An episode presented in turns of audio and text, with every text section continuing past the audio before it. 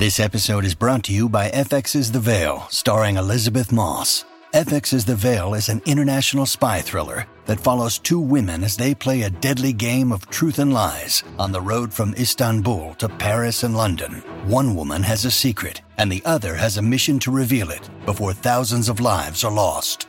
FX's The Veil, now streaming, only on Hulu. Look, Bumble knows you're exhausted by dating. All the must not take yourself too seriously and 6 1 since that matters. And what do I even say other than hey? well, that's why they're introducing an all new Bumble with exciting features to make compatibility easier, starting the chat better, and dating safer. They've changed, so you don't have to. Download the new Bumble now. Mom deserves the best, and there's no better place to shop for Mother's Day than Whole Foods Market. They're your destination for unbeatable savings, from premium gifts to show-stopping flowers and irresistible desserts. Start by saving 33% with Prime on all body care and candles. Then get a 15-stem bunch of tulips for just $9.99 each with Prime. Round out Mom's menu with festive rosé, irresistible berry chantilly cake, and more special treats. Come celebrate Mother's Day at Whole Foods Market. Welcome to the New Books Network. So, hi everyone. This is my name is Rachel Stewart. I'm a host at the New Book Network, and the channel that I host for is the Sex, Sex Work, and Sexualities channel. Today, I'm really excited to speak to Kanika Batra about her amazing book, Worlding Post Colonial Sexualities. Kanika, can you tell us a little bit about yourself? Can you tell us who you are and about your area of research? Certainly. Uh, thank you, Rachel, for this podcast, and thank you to New Books as well. Um, I am professor of English at Texas Tech University, uh, where I teach courses in postcolonial studies, comparative literature, uh, gender and sexuality studies, particularly courses in transnational feminism and queer studies. Um, and before joining Texas Tech, I was uh, assistant professor at the University of Delhi, uh, where um, I was trained primarily in British literature, but also secondarily during my graduate studies in, in comparative literature and, and uh, feminist studies. Um, I uh, did my bachelor's and master's and my MPhil from the University of Delhi. Mm-hmm. And then I went to Loyola University Chicago for my PhD, uh, where I specialized in postcolonial studies and where I also taught very briefly uh, courses on South Asian studies. Okay. So, um, uh, you know, in short, my my uh, primary specializations are postcolonial and and comparative literature, um, and also uh, strongly connected to these is my interest in women's and gender studies. Uh, and I, in my work, what I try to do is is explore the intersections between these various uh, modes of analysis so as to come up with a methodology for examining uh, literary and cultural production as also social movement literature from these various locations that I am interested in, primarily locations in the global south. Um, and for purposes of this book, Worlding Postcolonial Sexualities, my contexts are India, Jamaica, and South Africa. Uh, in the past, I have written um, on uh, post-colonial drama, again, in connection with with feminist and queer uh, consciousness emerging from global south locations. Uh, and this book is kind of like a continuation of, of that work uh, with a slightly different focus. My previous work was more literature focused, literary, so to speak. Uh, whereas uh, this current work that we're talking about today, it, it delves uh, into social movement literature, what I like to call activist literature, uh, literature which is uh, which is uh, which is not literary in the strict sense of the term, uh, but it is uh, the kind of reading material, the kind of, of uh, material which carries a movement forward. Um, magazines, journal, journals, newspapers, newsletters, pamphlets, manifestos, etc. Yeah, I mean they're really important. They're really important documents. They're historical documents, aren't they? They're just not formalized. So, um, in your introduction, you describe um, using the post-colonial feminist and queer archives for alternative histories of sexual precarity, vulnerability, and resistance. Can you tell us what you mean by that? Yes.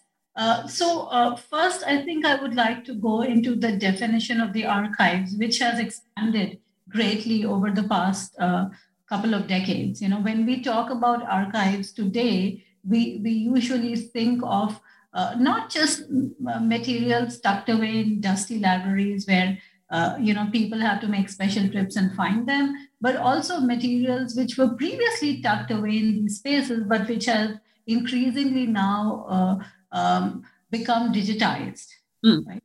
Uh, and so, so the definition of the archives has kind of shifted over the past few decades with increasing technological affordances, right? So, uh, so some of this work that I did uh, did involve uh, visiting libraries and archival centers and and uh, and special collections uh, and contacting individuals who may have had access to some of these materials, uh, maybe because they were involved directly in, in some of the social movements that I'm studying. Uh, but a large portion of the material that I looked at is also available online. You know, um, so I would say it's it's sort of half and half. About 50% of the materials I accessed uh, by going to uh, special collections and libraries, and and about half of the material I accessed was available online. Okay. Uh, it became available online during the process of writing the book. Um, and uh, so, so these archives, uh, whether digital or print, what they are doing is recording a certain movement um, or certain movements during a certain period of time, which in my case, uh, the focus is 1970s to 1990s. This, this is the pre-digital era, so to speak, right? So at that point of time, uh, uh, activists, particularly uh, activists working for in the women's movement or in the incipient gay, lesbian, and queer movements, they they really did not have the means of communication which are available to us today. Social media, listservs, uh, you know, um, Twitter feeds, and so on you know all that was not available at that point of time. So so these these publications were really the primary means of communication available to them. And and these were uh, for the most part independent publications. You know they they, they did not rely on governmental sources uh, of funding. Uh, you know they were they were they were published by non-governmental organizations organizations which were working in the fields of women's empowerment and and uh, um, you know gay and lesbian rights broadly the rubric human rights.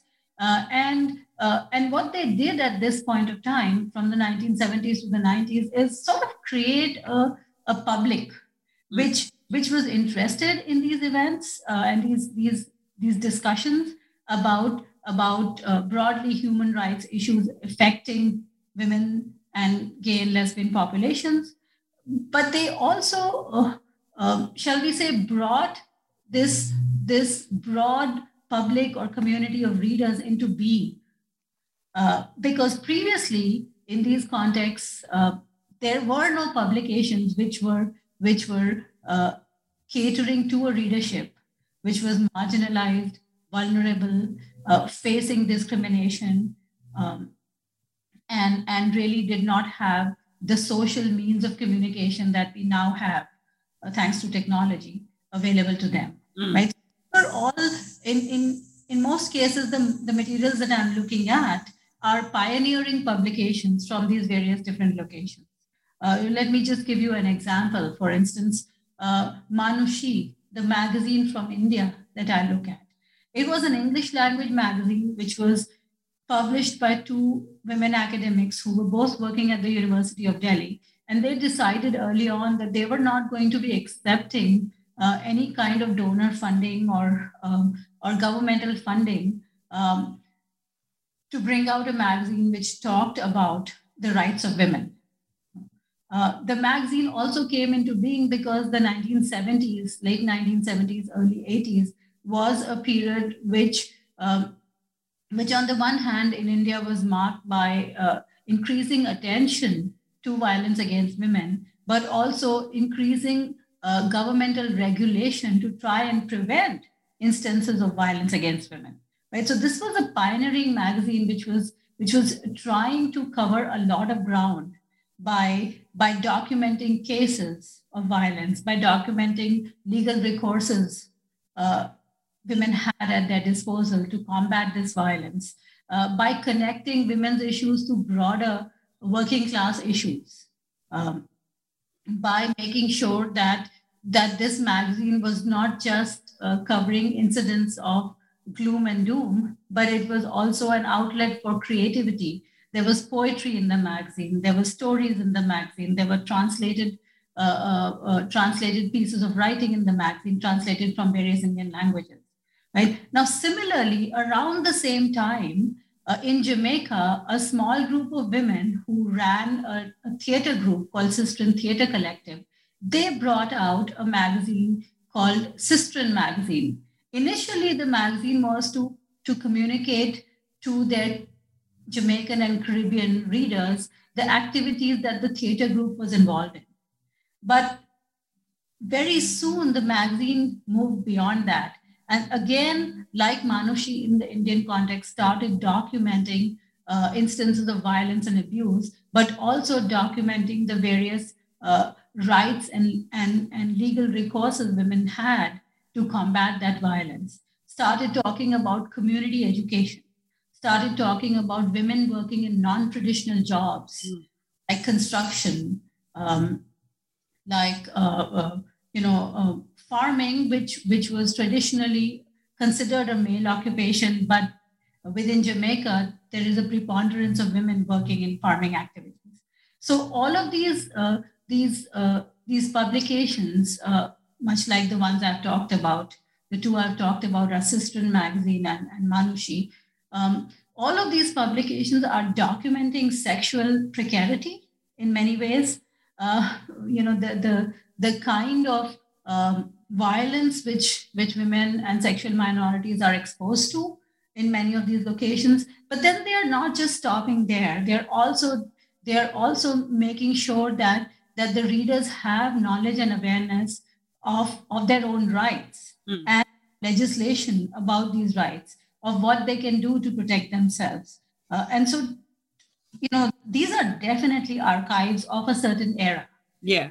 But also, as well, that milieu at the time, that that's an era of like really kind of like heightened political awareness and political activity. Because I'm thinking, right. you know, the 70s, we don't know in the 70s, the beginning of the 70s, the civil rights movement has been squashed. Yeah, we're still optimistic. Yeah, it's it's a really important period, isn't it? It's it's before that sort of the it's before the internet, it's before that that mass uh, sort of media control, you know. And I, I was, you know, reading reading about that period. Um, it actually made me a bit nostalgic because I remember, and it's not quite the same, but it's sort of similar.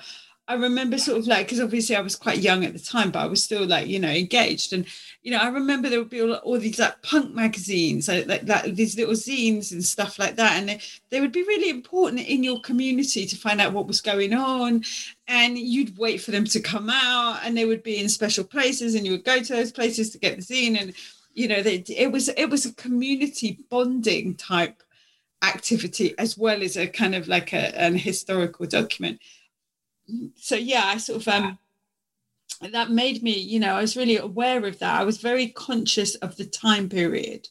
You know, it made me quite nostalgic. So can you tell me why you chose India, Jamaica, and South Africa? Uh, so, so I think uh, you know, I was what I was looking for was um, contexts where where there was uh, some documentation of uh, of uh, second and third wave feminist concerns, but also how these connected to a, a, an emerging queer rights uh, discourse. Okay. And, and what I found was uh, uncanny similarities between these between these contexts. Mm. Uh, let me again give an example and, and say that uh, you know Jamaica, usually considered one of the most homophobic countries in the world, right? Uh, one hears so much about violence against uh, gay, lesbian, and queer people in Jamaica. However, uh, from the from the late 70s onwards, what people don't realize is that there was also a burgeoning uh, gay and lesbian consciousness, which is documented in, in one of the magazines of this pub, of this period, which was circulated privately. It was not for public consumption. It was circulated uh, privately and rather secretively uh, among the gay and lesbian population in Jamaica, but also uh, the, the gay and lesbian population in the wider Caribbean. It also uh, reached um, the, the Jamaican and Caribbean diasporic population in the US and UK. Um, and and so so this emerging consciousness, I think, then then then sort of allows us to reevaluate uh, the notion of Jamaica as a homophobic space. Mm. And we can't just hold on to that notion. We can actually say, well, Jamaica also was the site of a of a emerging gay and lesbian consciousness. Uh, similar things were happening in, in other parts of the world. Again, in the in the late 70s, early 80s in South Africa, there was a, um, a, an organization called the Gay Association of South Africa. No, it was predominantly a white organization. They were not really known for their progressive racial politics. But nevertheless, what, what they were trying to do is, is sort of create a community for, for the gay and lesbian uh, population in in um, primarily in Johannesburg, but then they they they had branches all over all over uh, South Africa in, in Cape Town and other locations in South Africa later on. And uh, again, you know, in, India kind of steps in a little later than than than these early examples of uh, global South gay and lesbian emergence, uh, because the first uh, regularly run magazine um, for, for gay and lesbians in India did not originate till 1990. Okay. Not to say that there was not gay and lesbian uh, emergence before that. There certainly was, but we don't have documents of that emergence. So what I was seeing was these sort of over, overlapping uh, trajectories uh, in in feminist movements, but also in gay and lesbian movements, emerging gay and lesbian movements. And so, um, uh, you know, my interest as a post-colonialist is in in, glo- in the global South. Yeah. So these three uh, contexts offered me rich sites for for analyzing those connections. Um. And uh, and what it allowed me to do was also to see if these if these movements were in fact speaking to each other or not. And in fact, they were because uh, Indian feminists were in touch with Caribbean feminists and with, with African feminists. Yeah. yeah. And uh, Indian gay and lesbian activists were aware of other gay and lesbian uh, movements in other parts of the global south. Yeah. So for me, I think it was simply a matter of global South connections and linking these contexts together. Yeah, because what I got from it as well is like these are these are all like sort of former colonized by Britain places, aren't they? And I thought that was quite interesting because what I really got a sense of as well, this kind of overthrowing of the kind of uh, sort of like post-colonial sort of um, adaptation. So my, you know, I'm a criminologist, so I tend to come at things slightly differently, you know.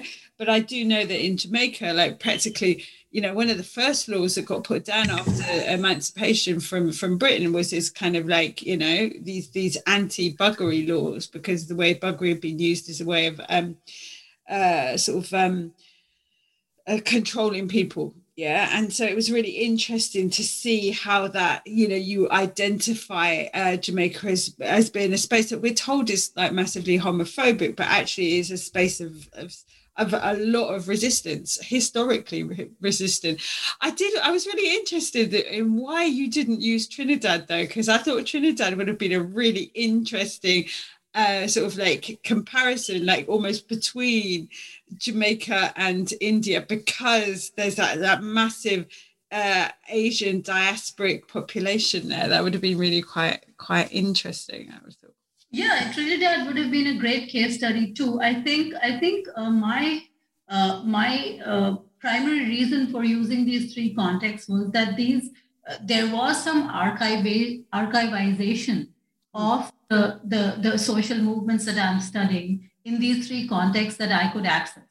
You know, uh, and uh, and I was not sure about the archivization available in in in contexts like Trinidad. Yeah, right? yeah. Trinidad would be would be a, a good fit because you know they again a formerly colonized country. Yeah. Uh, you know, uh, under British colonialism, uh, inheriting some of the anti-homosexuality legislation that was certainly the case in, in South Africa, India, and Jamaica, and that continues to be the case.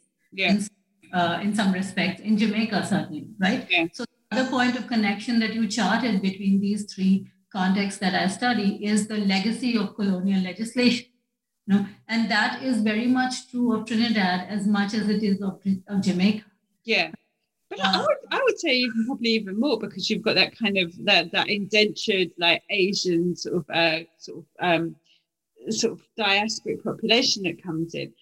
I, I heard you I read a phrase in your book that really jumped out to me, so I really wanted you to explain it to me because I was quite interested. You said you use a phrase, um, research on an international scale above the nation state and below the world system. How does the book do this? How how does the book explain this? What does the book do with this? Uh, well, uh, so I, this is a, a, kind of a disciplinary siloization that I'm I'm I'm uh, working against. Uh, it does not always happen, but sometimes it does happen that people who work in post-colonial studies often try to uh, often end up concentrating on one geographic area. Okay. You know, which is uh, it could be either South Asia or they could be Africanists or they could be Caribbeanists. Um, and and I think because of my background in comparative literary studies, what I'm trying to say, to to to uh, to do here is both push against the centrality of the of the nation state as an explanatory paradigm, but also against the centrality of uh, region specific analyses. Mm. So that I'm what I'm trying to, to do is uh, say, okay, these are very vast regions. Africa is not just one country; it is several countries. Uh, so is South Asia as a region again a vast territory. Uh, then also the Caribbean, many different small nation states, right? So maybe uh, uh, maybe it's not possible to look at these regional contexts in entirety to be able to do justice to, to the to the discourse which is emerging um, about the women's movement or the gay and lesbian movement. But maybe it is possible to use um, the national trajectories as as as launching pads and then to talk about uh, regional and and uh, global south mm.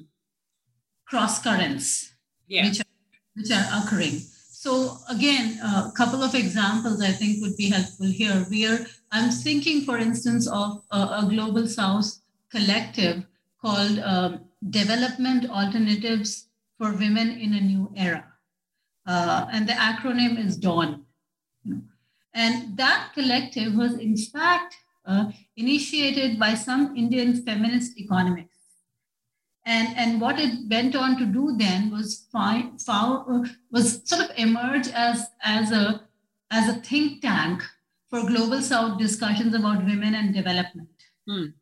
With the inputs of Caribbean feminists, African feminists, um, as well as South Asian feminists, right?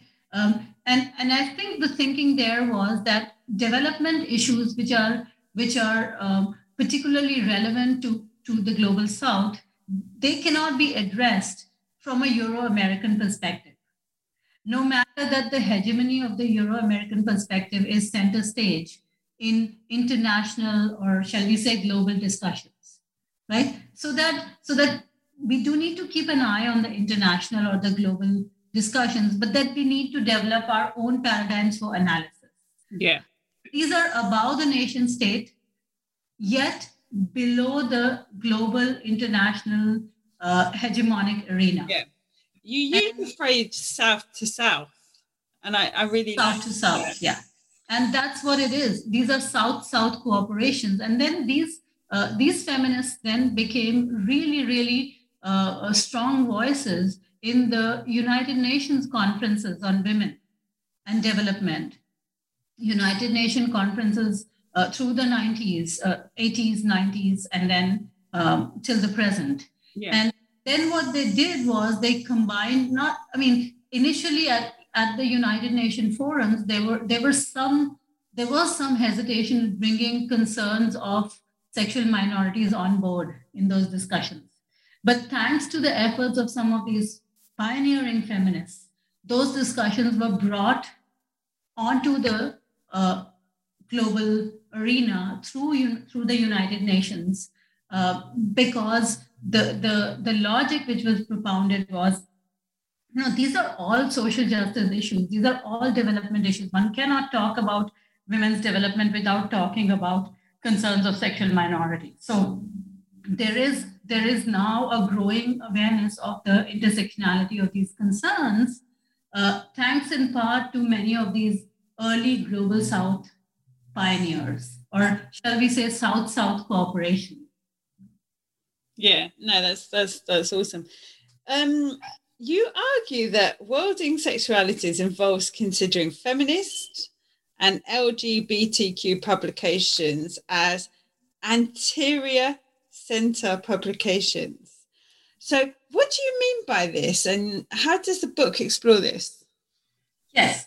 Uh, so you were talking a while ago, Rachel, about about uh, countercultural publications, right? Yeah. Uh, with respect to those uh, uh, punk magazines and and other countercultural uh, forms of expression which were available in the 70s, probably the early 80s as well. So the phrase I use is counterpublics. Mm.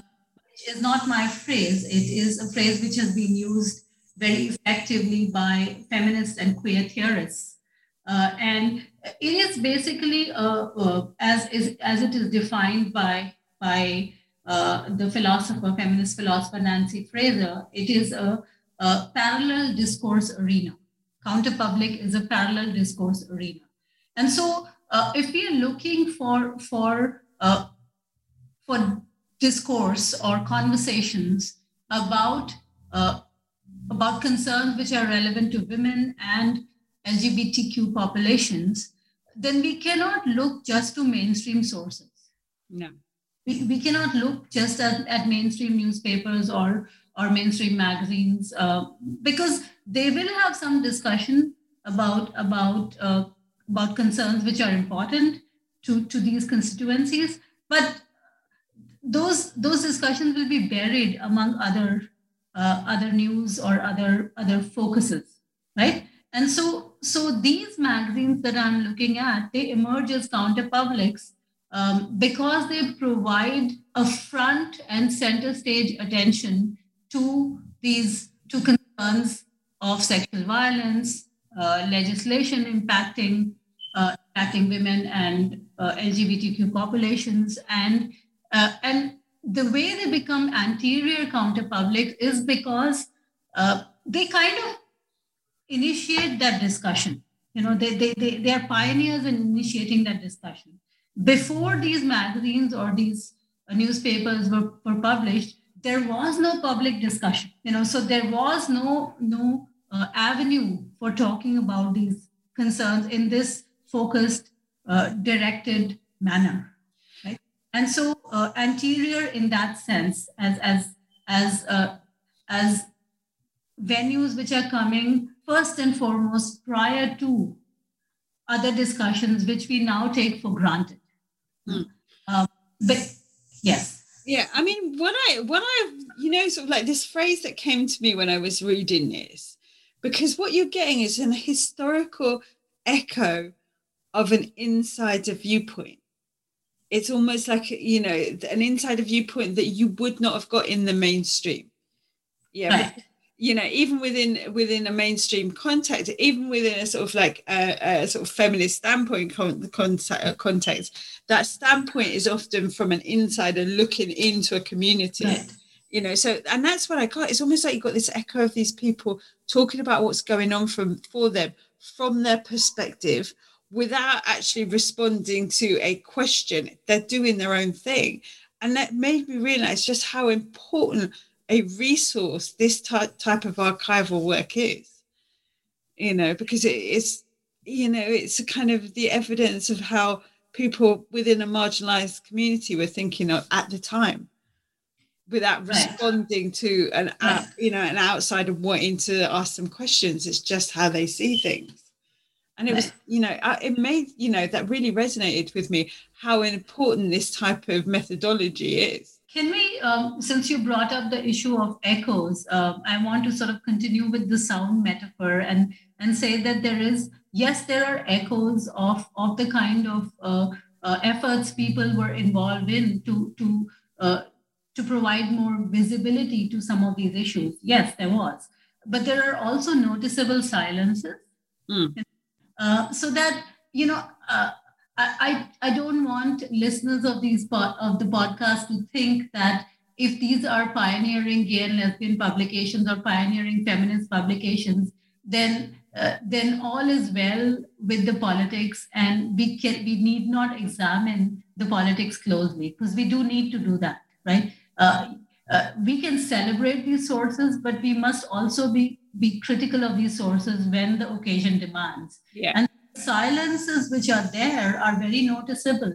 So that initially uh, the, the uh, Indian magazine, Indian women's magazine that I'm talking about, it had a distinctly anti-lesbian stand. Mm. And it was not willing to take on uh, lesbian women's concerns on board.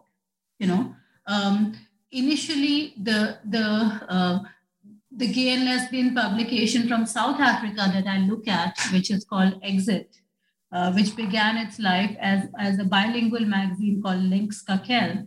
Initially, it was not just white focused, but also very much gay male focused, right? And so there were a lot of uh, differences of opinion between the gay, and les- gay men and lesbian women who were organized, who were, who were uh, who were involved in the in the organizational stuff related to the publication. Mm. Uh, because the lesbian women felt that that uh, you know the, the gay male point of view articulated in the publication uh, was not taking on board important other important social justice concerns of the period. This is the period of anti-apartheid activism, right? And, and to just have a blinkered white gay male approach uh, to liberation uh, is actually doing a disservice to the movement itself. Yeah. So yes, there are echoes. The magazines and the publications and the newspapers are, are echoing important social concerns, but uh, sometimes they're also noticeably silent on other social concerns. And, and some of those silences are, um, are also the focus of my book. You know, um, I, I appreciate these sources for what they offer us, the insights they offer us, but I, I don't want the readers uh, to be to be uh, blind about the about the oversights yeah. sources as well. I mean, to an extent as well. That like, and I took on board what you said. There's no, there's very little about sort of lesbian women. There's even less about trans folk. Know? Right. And so it's almost to the point of well, it's it's who's got access to resources, isn't it? And and right. you know, like sort of like poverty is heavily feminized. So. Right I wonder if there's like other sources of like uh, sort of archival type material that will come across that will allow us a further insight into sort of like you know the the, the issues that lesbian and trans folk faced at the time. I love the way that you've divided the book into like sort of three sections, and you name the sections like beautifully. Can you tell us what the sections are named called and why you chose those words? They're beautiful. Thank you uh, for, for pointing that out. Uh, it was uh, it was only after I had finished the book that that the the uh, section titles came to me. I had the organization clear in my head. Uh, I knew that it would be sort of uh, divided in, in two chapters uh, pertaining to each context. Uh, but then uh, I also, the more I thought about it, I kind of realized that there were there were important words from each of these contexts, which kind of summed up what what these pioneers were doing. Mm. So the word that I chose for the Jamaican section is abeng, uh, which is uh, which is a horn used by the Maroons, uh, the the runaway slaves.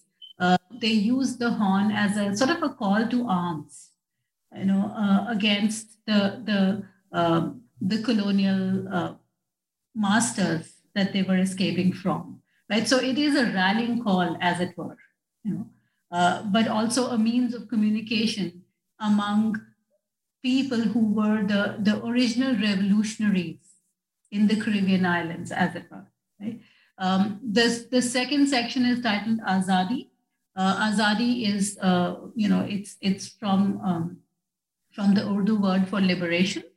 Uh, and what it really means is, uh, is again, uh, within, the, uh, within the Indian context, what it had always meant was um, liberation from any form of oppression historically that that meant um, liberation from colonial oppression but more recently uh, the queer population has used this phrase and sort of combined it with, with the word queer and called it queer azadi which is a, a form of interculturalism if you really look at it. You know queer not a word from the from the south asian context. Azadi very much a south asian word which has a historical legacy attached to it, uh, a legacy of, of revolution and liberation, uh, much like the Abeng horn in the Jamaican context. Yeah.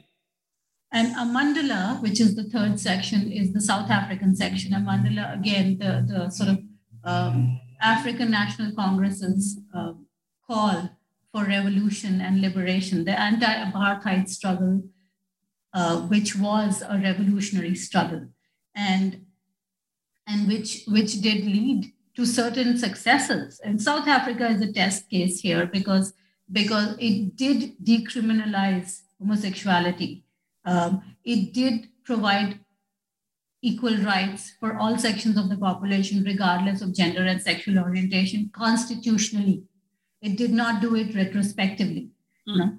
It too inherited the legacy of colonialism, but that legacy of colonialism was remedied the moment apartheid ended. Yeah. Um, and so, so these three terms, I think, allow me to capture the, the potential for, uh, for resistance, uh, as also the connection with these very local indigenous words with uh, the, the conversations that these activists were having, um, which connected to second and third wave feminist and social activism, um, some of which was translated over in each of these contexts. Mm. Yeah, I wondered, like, because I wondered about the South African context, whether in so whether it was easier to enshrine in laws sort of like equality because the the uh, segregation was so formal.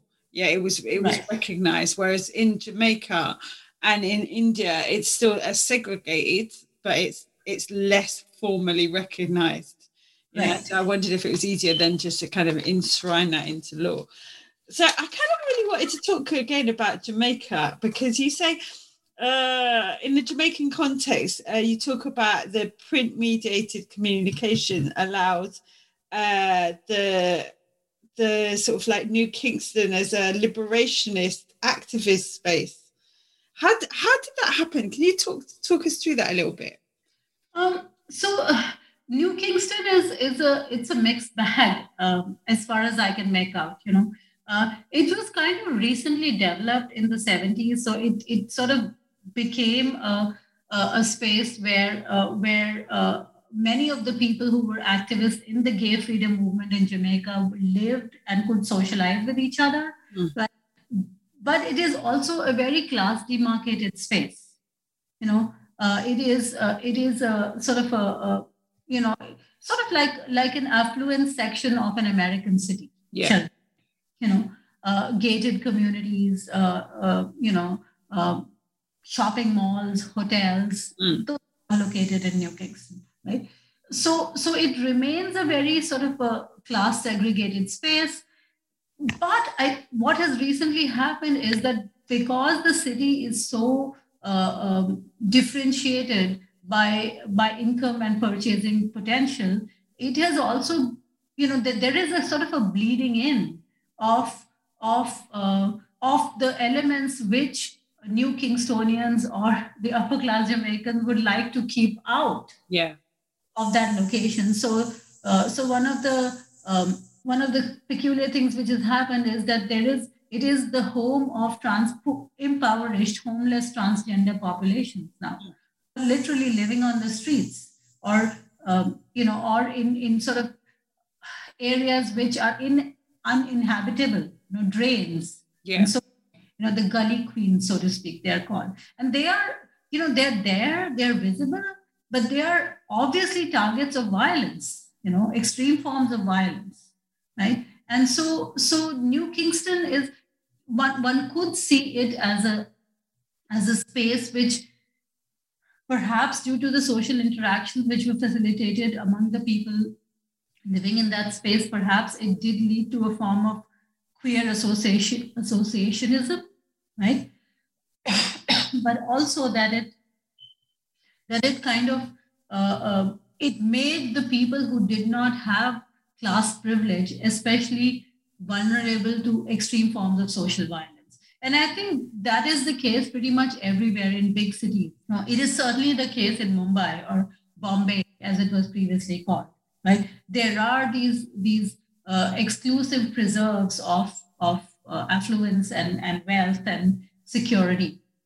But then there are also uh, areas where, where people are cruising in public and are susceptible to, to forms of violence, yeah. you know, police extortion. Till recently, when, when homosexuality was, uh, was still criminalized, uh, people who are cruising in public spaces in, in Mumbai are, uh, are more susceptible to violence um, than than people who are uh, who are expressing their sexuality and and you know uh, uh, having relations, sexual relations, which are technically criminalized in the safety and security of their homes or at private events. Yeah. Right? So this is this is a sad reality everywhere, you know. Um, but but it's more exacerbated in in in global south cities where extreme wealth and extreme poverty uh, sort of coexist side by side. Yeah. You know, which is not to say that if a population is criminalized, that whether whether um, whether the members of that community are extremely rich or extremely poor, they're both susceptible to extortion and abuse. Yeah. Right? Uh, but the extortion and abuse is is often uh, more extreme when the population is impoverished yeah exactly and i think well, you get that you get that in the sort of like the the you know within the global northwest in, you know because the, the south is in the north northwest as well and my research around street workers you know experiencing extreme levels of violence you know right. along yeah. with homelessness and quite often like extreme levels of violence from police you know um yeah that's that you know that's that doesn't escape, does it? And it's quite interesting as well to think about, you know, because I, I, was thinking about when South speaks to South, because what what really occurred to me as well is, um, like again, the timing of this, because I was thinking about how, you know, in the decade before the 70s, like, you know, uh, sort of Malcolm X had been reaching out to Africa and sort of like, you know, sort of like trying to engage as a black as a black man with you know wider society wider sort of like global society. And this is a continuation of that type of thing isn't it? It's that that continuation of people reaching out to each other over the sort of like former colonial sort of powers. But but also yeah. as well that that that that was kind of you know that's that's echoed as well sort of later when when sort of um with within those kind of like the marginalized communities in in sort of like more affluent countries you know the support that's got from from out, out outside of that. I yeah i didn't really articulate that very well but yeah i know what i'm saying. So you say in the book, in the coda section of the book, you describe that you learned and continue to learn to be a feminist from the print counter public studied in the book. What do you mean by that? How you learned to be a feminist, how you continue to learn to be a feminist? I thought that was quite interesting, and I kind of wanted to explore that with so you. I, uh, I, I think um, you know, I was, uh, you know, I was born in the seventies. I was very young when some of these uh, magazines was were were published in India in the eighties, mm. right? And I, um, you know, I did not, uh, um, you know, I was probably ten or twelve years old. Mm when uh, when one day my mother came home excitedly talking about this this magazine that she had she had uh, somebody had, had had given her a copy of the magazine um, and I uh, uh, she brought it home she was very excited she looked through it and I looked through it as well. I was not so excited you know. It was it was all print. There weren't any pictures and anything. And and um, I uh, so these some of these magazines were were were around the time I was growing up, you know, and I did not have uh, an idea about the importance of these magazines for for for uh, for women a generation older than me. It was only later in the 80s when I went to college, you know, when I was in college, then I realized the the kind of you know, then I heard more about about these publications. And I also sort of learned more about campus activism, you know, uh, campus women's activism. And, and at that point, I think, you know, as as, a, as a teenager going to college on public transport, I became more aware of the violence which sort of exists in public spaces uh, for young women and for women of all ages, literally, right? And, and and that is when i went back to those issues of back issues of the magazines which were at my house which uh, you know a few years ago i didn't find so interesting but now suddenly i was looking at them with new eyes. Yeah. And and i realized that hey wait a minute. This is uh, these these uh, feminists were talking about these issues have been talking about these issues for the past 10 years and now they appear relevant to me because uh, you know, one, one encounters as a woman harassment in public spaces uh, on public transport. Um, one has seen the kind of discriminatory practices uh, against, um, you know, uh, against people who look or behave a little differently. You know, I went to a women's college, and and there were always, uh, you know, indications that that should should women students not behave in a decorous manner, uh, there was likely to be repercussions, mm. uh, warnings, as it were, right? So, so I think only in the late 80s did I come to realize the importance of uh, of some of these discussions via these magazines.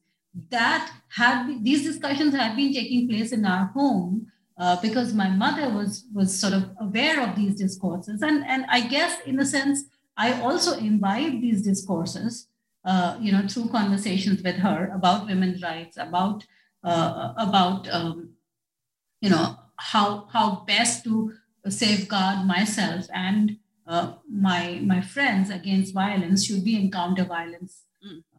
in the public sphere uh, but the publications were, were talking about these in an open manner, in an in a uh, in a in a very uh, sort of nuanced, open, nuanced, and also unafraid kind of a manner.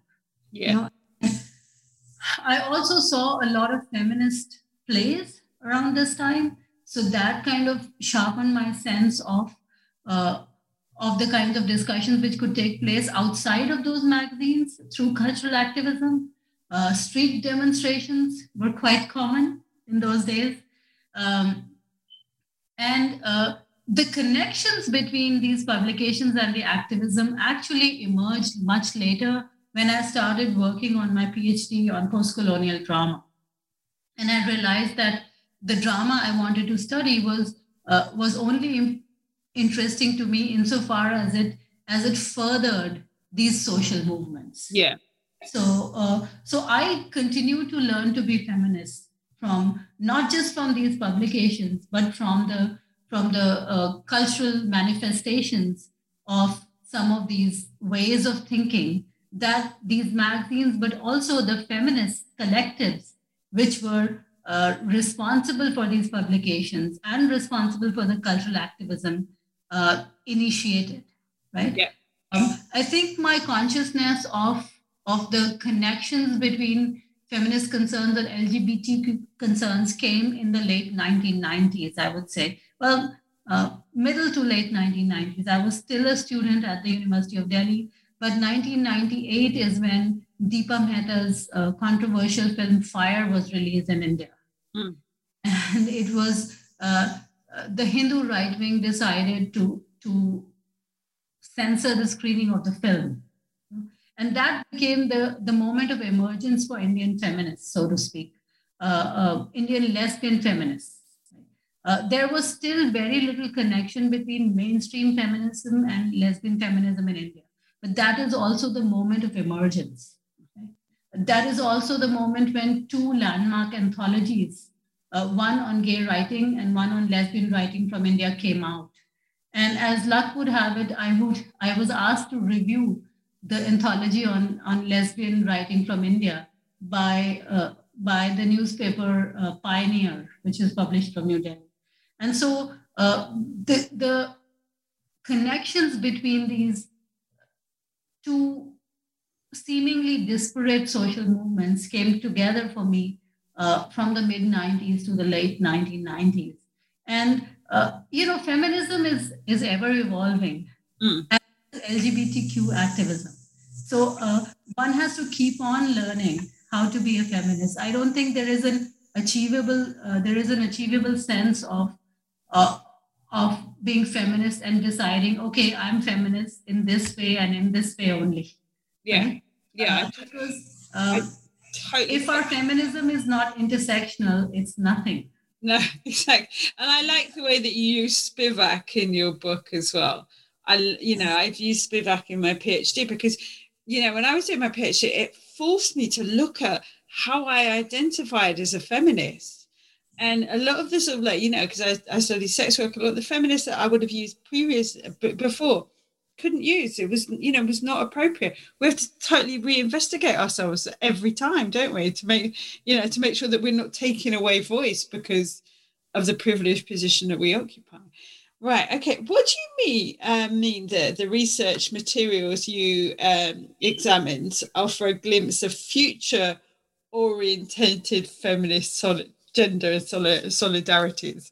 That sounded hopeful. I liked the sound of that. What does that mean? Well, uh, there is increasing um, uh, representation of transgender populations in uh, in uh, in many of these contexts, right? So, um, that I study. So that, uh, you know, if, for instance, uh, we do not find we do not find trans voices and trans concerns represented in some of the some of the publications that I'm studying in the book. Now, then we have to to to move beyond these publications and, and say, okay, uh, is there something happening outside of these publications that these publications are not able to reflect or not able to discuss? Mm because their focus is uh, at that point somewhat narrow, right?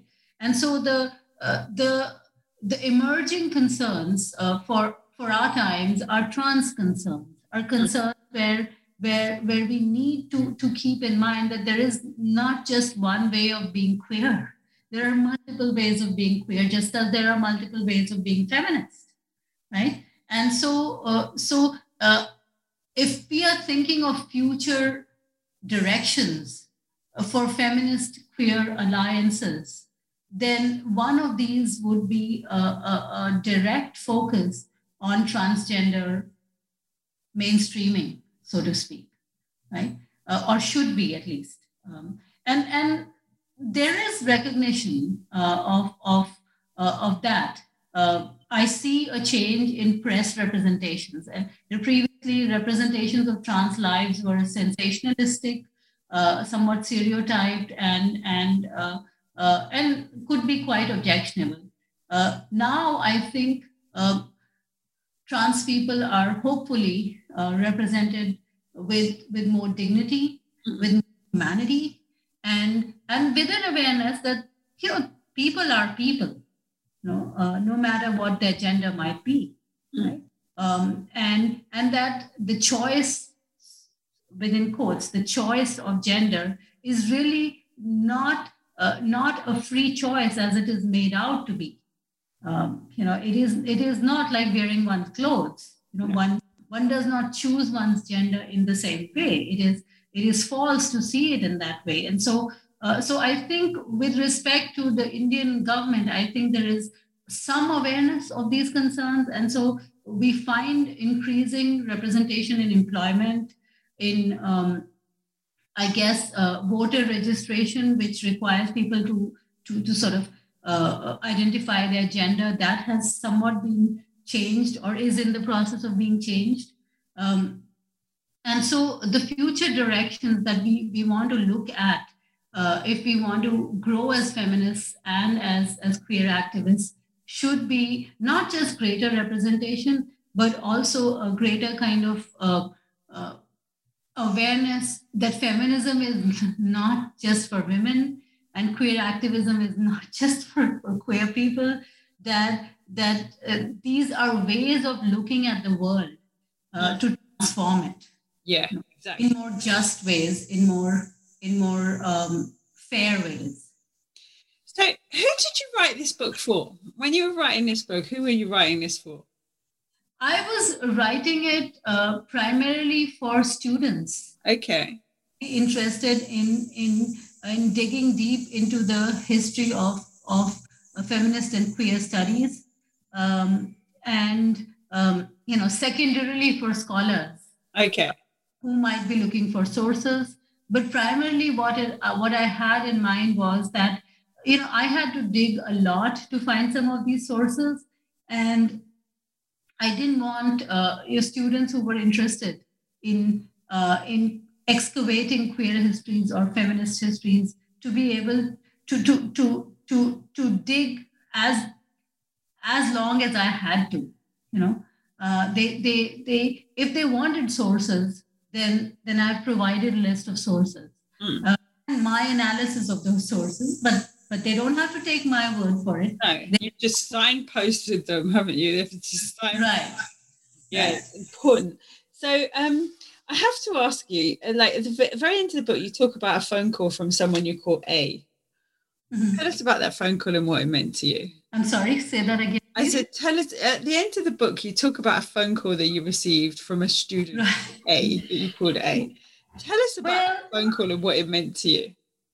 Yeah, so this was, uh, uh, it was just a few months ago. I had already finished uh, the book by then. I was, uh, uh, I was just, uh, you know, I, I was thinking about, about COVID and how it had impacted, you know, queer populations, women. One had heard a lot and read a lot about, about the rise in domestic abuse uh, because of the lockdown COVID restrictions, because uh, you know many of these women found themselves in, in houses shut up with their abusers, right? Uh, for queer people, the social spaces had kind of shrunk as well, because uh, other than social media, well, there was no safe space for meeting, particularly if if the family in which the queer child or the queer young adult was living um, was was already homophobic, then it became a little bit of a problem, right?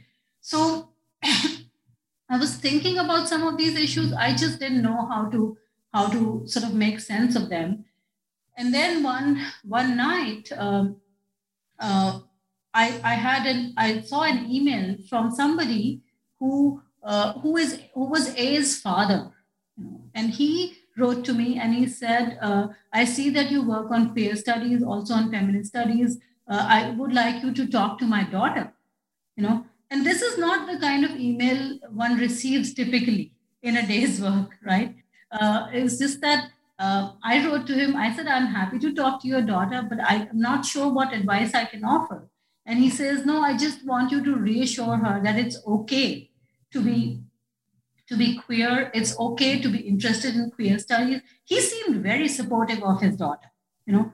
And he said, Could you send me your WhatsApp number and I'll have her call you on your WhatsApp, uh, uh, you know, number. And so I did. And uh, he first called me and talked to me, the father did, uh, and said, Can I put you on the phone with my daughter? And he did. And we talked for an hour. And what I realized was that uh, A's immediate family was very supportive, including her father, but her extended family, um, with whom she was close, because you know in India that's the way it works. You know the extended family has a say uh, in in uh, children's lives and careers, right? And so so the extended family was not so supportive, and they were they were kind of uh, uh you know they were emotionally, I think, without even meaning to, they were kind of torturing her by saying things like, uh, don't bring shame on the family by working on queer stuff. You know, uh, hide your sexuality because we don't really want uh, uh public shaming, you know, things like that. Right. Um, and at the same time, uh, A uh, was was doing her, I think, master's or MPhil degree from, from the University of Delhi and she went to her professors and talked about working on queer queer studies and she was told by by some of her teachers that this is not really the space to, to, to, to work on these issues. If you want to work on these, then you should probably apply to a university abroad. No?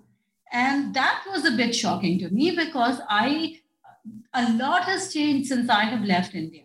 You know, um, and I have a sense that some of the most vibrant discussions uh, on, on uh, queer and feminist concerns are emerging from that, from, from not just from the university, but also from, um, from the wide, from wider South Asia as a region, right? So that was a, a, a little shocking. And that, you know, I, I wanted to reassure her that it's okay for her to stay on in India and work on studies if that's what she wants. You know, um, I also think that there is a bit of a, uh, shall we say, lack of knowledge about the the uh, the various materials which are available for somebody like A to work on queer studies. Mm. So this book really, uh, you know, if if A ever looks at the book, this book should help her yeah. um, in, in, in working towards that goal of, of researching, studying uh, queer literature and queer culture. Uh, I also told her about a bookstore I used to frequent and, and gave her clear directions on how she could find those books. Although books are now available, uh, you know, queer literature is available pretty much in all bookstores in India. Yeah, I mean, I think it's such an important like book for for you know as a methodology. It's a really important book. I really enjoyed the book it made me think, you know, it did what good books do, which made me think, but what else is out there? You know, um, it also kind of made me think of a book that I reviewed a few a few months ago with a trans beauty queen from Chile who was living in in the states and how he'd used like archival researches. It was um, yeah, it was really interesting. So finally, what have you got lined up next? What's what's next on the on the agenda? Well, I am uh, thinking I, uh, of a new project, uh, which is probably going to to uh, to look at uh, South Africa and and uh, the United States, particularly through the perspective of South Africans who were at some point um, visitors or exiles in in the United States. So there is a kind of a, a, a you know deep connection between some of these anti-apartheid writers and thinkers and uh, US civil rights activism. Hmm. And so uh, those are some of the connections that I'm thinking of. Uh, I'm thinking in particular of Miriam Makeba, the South African singer who was married to Stokely Carmichael, the yeah. power activist. Uh, and so it is going to be a project which is going to be about uh, autobiographies, focused on autobiographies. So uh, the way I access uh, these connections between South African anti-apartheid activism and U.S. civil rights activism will be through through through autobiographies and biographies. Uh, so this is a new project. I've just started it. I've uh, sort of submitted uh, one chapter of the project to, to a journal, but it will take time. You know, it is it is such a rich area of analysis, but also quite difficult. Yeah. Uh, because uh, there's a lot of lot of scholarship which um, is somewhat outside of my primary training and area of emphasis so far. Hmm. Uh, I am not trained in American literary history or American literary studies or American cultural studies. So I have to acquire that training. I like this so far. You you know, by the time you finish that book, you are going to be well and truly changed. So, my name is Dr. Rachel Stewart. I'm a, as a researcher at the University of Kent in the UK, and I have been talking uh, most most entertainingly with Kanika Bhattacharya about her book, Worlding Post-Colonial Sexualities. Kanika, can you just tell us who's published it, when it was published, and who you are? Right. The book is uh, published by Routledge, um, and uh, the book uh, was uh, solicited for the Routledge series in um, Subversive Histories, Feminist Futures. Uh, this is a new series, and it is a series Routledge has brought out in collaboration with the National Women's Studies Association. Uh, the book is also the winner of the 2020 National Women's Studies Association Routledge Prize in Subversive Histories Feminist Futures. Excellent. Thank you so much for joining us.